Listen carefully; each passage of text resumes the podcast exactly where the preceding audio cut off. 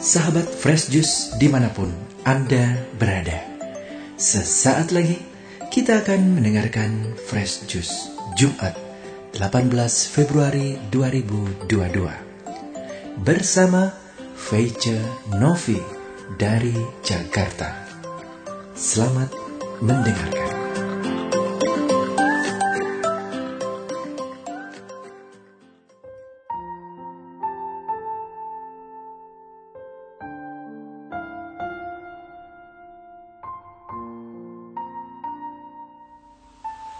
Shalom, sahabat-sahabat pendengar Daily Fresh Juice yang dikasihi Tuhan, di mana pun Anda berada. Senang sekali kita berjumpa lagi pada hari ini, Jumat tanggal 18 Februari 2022. Bersama saya, Fece Novi, di tempat kediaman saya di Kelapa Gading, Jakarta Utara. Hari ini bersama-sama kita akan membaca dan merenungkan Injil Yesus Kristus menurut Santo Markus. Bab 8 ayat 34 sampai dengan bab 9 ayat 1. Mari kita baca dan dengarkan bersama. Lalu Yesus memanggil orang banyak dan murid-muridnya dan berkata kepada mereka, Setiap orang yang mau mengikuti ia harus menyangkal dirinya, memikul salibnya, dan mengikuti aku. Karena siapa yang mau menyelamatkan nyawanya, ia akan kehilangan nyawanya. Tetapi barang siapa kehilangan nyawanya karena aku dan karena Injil, ia akan menyelamatkannya apa gunanya seorang memperoleh seluruh dunia, tetapi ia kehilangan nyawanya? Karena apa yang dapat diberikannya sebagai ganti nyawanya? Sebab barang siapa malu karena aku dan karena perkataanku di tengah-tengah angkatan yang tidak setia dan berdosa ini, anak manusia pun akan malu karena orang itu apabila ia datang kelak dalam kemuliaan Bapa diiringi malaikat-malaikat kudus. Katanya lagi kepada mereka, Aku berkata kepadamu, sesungguhnya di antara orang yang hadir di sini ada yang tidak akan mati sebelum mereka melihat kerajaan Allah telah datang dengan kuasanya. Demikianlah sabda Tuhan. Terpujilah Kristus. Sahabat-sahabat mendengar di Fresh yang dikasihi Tuhan, saya yakin bahwa sabda Yesus yang disampaikan melalui penginjil Markus yang kita dengarkan hari ini sudah tidak asing lagi di telinga kita. Karena Kisah ini juga ditulis oleh dua penginjil yang lain, yaitu penginjil Matius dan Lukas. Mari kita renungkan bersama-sama. Di sini dikatakan bahwa Yesus memanggil orang banyak dan murid-muridnya. Lalu Yesus berkata kepada mereka, "Setiap orang yang mau mengikuti Yesus, dia harus menyangkal dirinya, memikul salib, dan mengikuti dia. Menyangkal diri artinya meninggalkan kesenangan tubuh kita. Berani meninggalkan kesenangan daging kita atau duniawinya kita. Jadi hal-hal yang kita senangi harus kita tinggalkan. Itu yang disebut dengan menyangkal diri. Saya mempunyai kesaksian yang terjadi di waktu yang belum lama ini Ceritanya pada satu hari Sabtu, anak saya itu tampangnya bete seharian. Dia kelihatan kecewa. Akhirnya saya dekatin, kenapa? Ada apa bikin kamu bete begini? Mami, teman-teman saya pergi ke mall, tapi nggak ngajakin. Terus emangnya kenapa kalau mereka nggak ngajakin kamu mungkin mereka punya kepentingan di mall ya yang tidak perlu ngajak kamu bukan dia bilang dia nggak cerita kalau di mall itu ada apa gitu akhirnya pas saya buka-buka media sosial dan baca-baca di grup, saya baru tahu ternyata di mall yang dia maksudkan itu sedang diselenggarakan yang memang dia sukai, yang sesuai dengan hobinya dia. Akhirnya saya sudah memahami, oh pantesan anak ini bete seharian, gitu ya. Saya deketin. Kamu nggak usah sedih terus. Kita kan bisa pergi sendiri. Ya, saya belum tahu tuh kalau apa yang terjadi di mall itu sebenarnya kita juga harus tahu kenapa teman-teman tidak ngajakin kamu atau mungkin Tuhan jika punya rencana tertentu sama kamu sehingga kamu tidak diajak di mall. Semakin sore saya baca di media sosial saya baru paham. Ternyata terjadi kerumunan besar. Saya tunjukin kepada anak. Kamu lihat apa yang terjadi di mall ini pada hari ini. Terjadi kerumunan di situ Mami bersyukur kamu tidak diajak oleh teman-teman kamu ke sana. Kenapa? Karena kalau kamu di sana, Mami yang khawatir. Mami bersyukur teman-teman kamu tidak ngajakin kamu.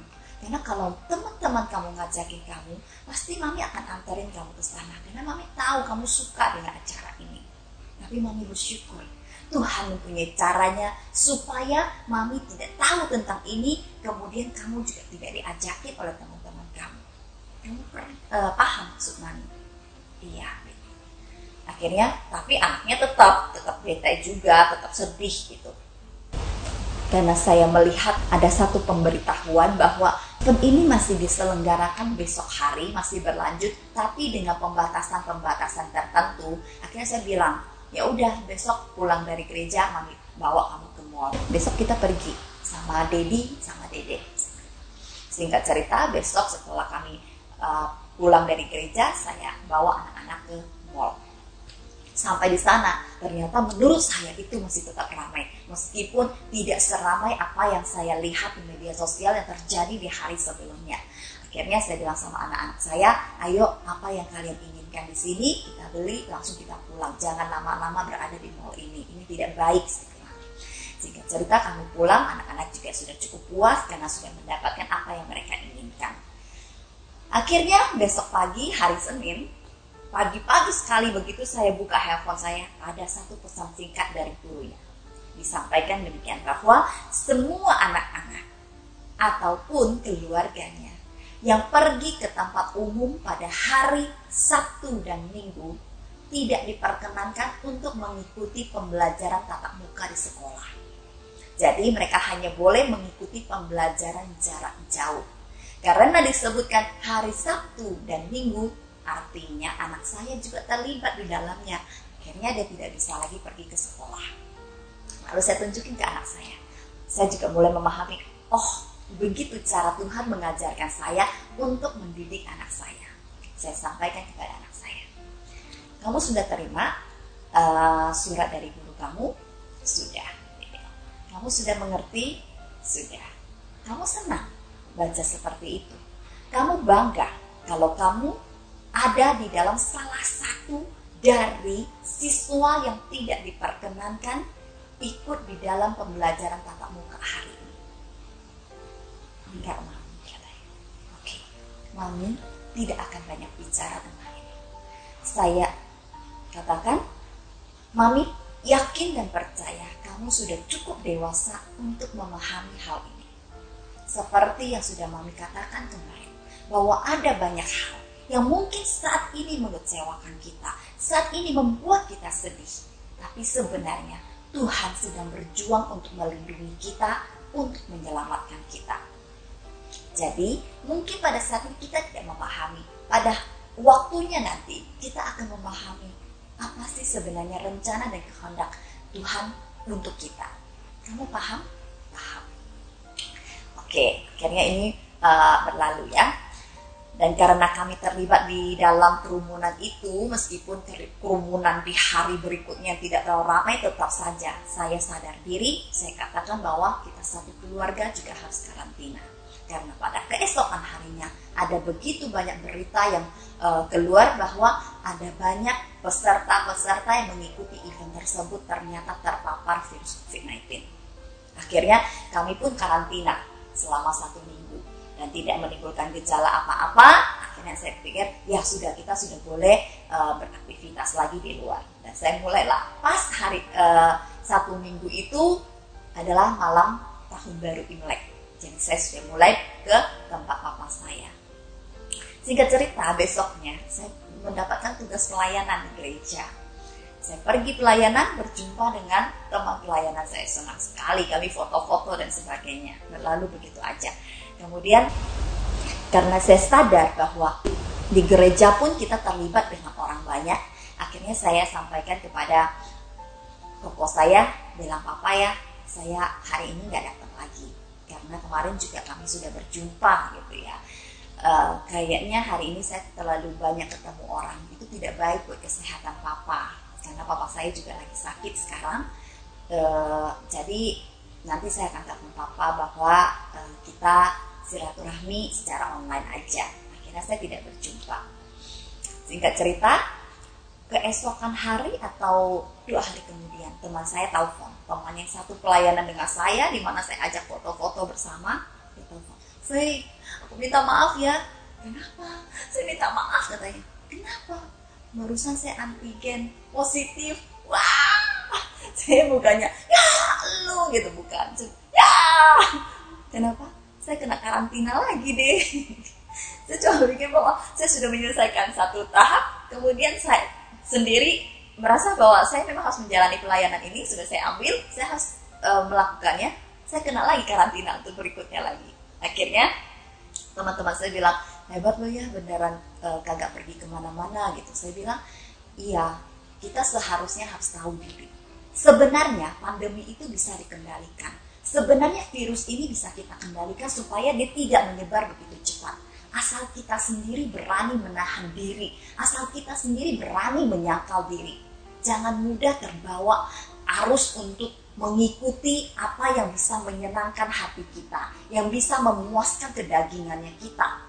Nah, bilang, ya saya enjoy aja di rumah. Daripada saya keluar, saya tidak tahu kalau misalnya saya sendiri juga ada virus dan saya mencelakakan orang lain saya lebih baik memilih ya tidak apa-apa lah perpanjang lagi aja 7 sampai 10 hari di rumah. Dan saya menahan diri di rumah kami jalani lagi karantina. Puji Tuhan saya tidak menimbulkan uh, gejala apa pun juga. Dan sedikit-sedikit gejala kecil saya langsung istirahat dan minum obat yang bisa menyembuhkan saya lebih cepat gitu. Uh, puji Tuhan tidak terjadi apa-apa dengan saya. Dan saya bersyukur bahwa di situ saya juga mendapatkan pelajaran bahwa ketika kita berani untuk menyangkal diri, itu tidak hanya akan menyelamatkan diri kita, tapi juga menyelamatkan orang lain. Enak gak sih di karantina? Enak gak sih di isolasi mandiri sendiri? Kita nggak boleh keluar beraktivitas, bahkan untuk pergi ke warung beli sesuatu pun sebenarnya tidak boleh. Karena dari perjumpaan kita, interaksi kita dengan orang lain akan menimbulkan uh, sesuatu yang tidak baik bagi orang lain. Dari Injil hari ini kita juga belajar bahwa karena siapa yang mau menyelamatkan nyawanya, ia akan kehilangan nyawanya. Ketika kita membela kesenangan kita, kita tidak berani untuk menyangkal diri kita, kita justru akan mengalami penderitaan yang lebih dalam. Sebaliknya, dikatakan, tetapi barang siapa kehilangan nyawanya karena aku dan karena Injil, ia akan menyelamatkannya saya berpikir bahwa ya sudahlah yang untuk karantina yang kedua itu kan karena saya juga menjalani tugas panggilan saya untuk melayani di gereja. Jadi ya udah saya jalani aja karantinanya dengan penuh sukacita bersama dengan keluarga saya juga di rumah. Ya. Saya berpikir bahwa Tuhan sedang mengajarkan kepada saya bahwa saya harus bijaksana di dalam hal-hal yang kecil karena hal-hal kecil itu justru memberikan dampak yang besar bagi orang lain. Ketika saya memilih untuk keluar rumah, ternyata saya sendiri terpapar virus COVID-19. Saya tidak bisa membayangkan ada berapa banyak orang yang berjumpa dengan saya dan orang-orang itu berjumpa lagi dengan orang lain sehingga virus ini semakin tidak bisa dikendalikan. Mari kita berani untuk menyangkal diri kita. Memang ketika kita menyangkal diri, ada banyak hal yang tidak enak yang kita rasakan. Bisa jadi kita merasa kecewa, seperti saya ya, merasa kecewa karena tidak diajakin oleh teman-temannya. Bisa jadi kita merasa sedih atau uh, banyak hal yang kesannya menimbulkan penderitaan. Tapi kita harus percaya bahwa ketika kita berani untuk menerima penderitaan itu, ketika kita berani untuk memikul salib kita, saat itulah penderitaan itu dipakai Tuhan untuk memurnikan jiwa kita supaya kita dapat semakin memahami rencana dan kehendak Allah bagi kita. Jadi, sahabat-sahabat pendengar sekalian, mari kita belajar untuk berani menyangkal diri kita, memikul salib penderitaan hidup kita, supaya kita semakin dimurnikan dan semakin dilayakkan untuk memahami rencana dan kehendak Tuhan yang ia nyatakan di dalam kehidupan kita.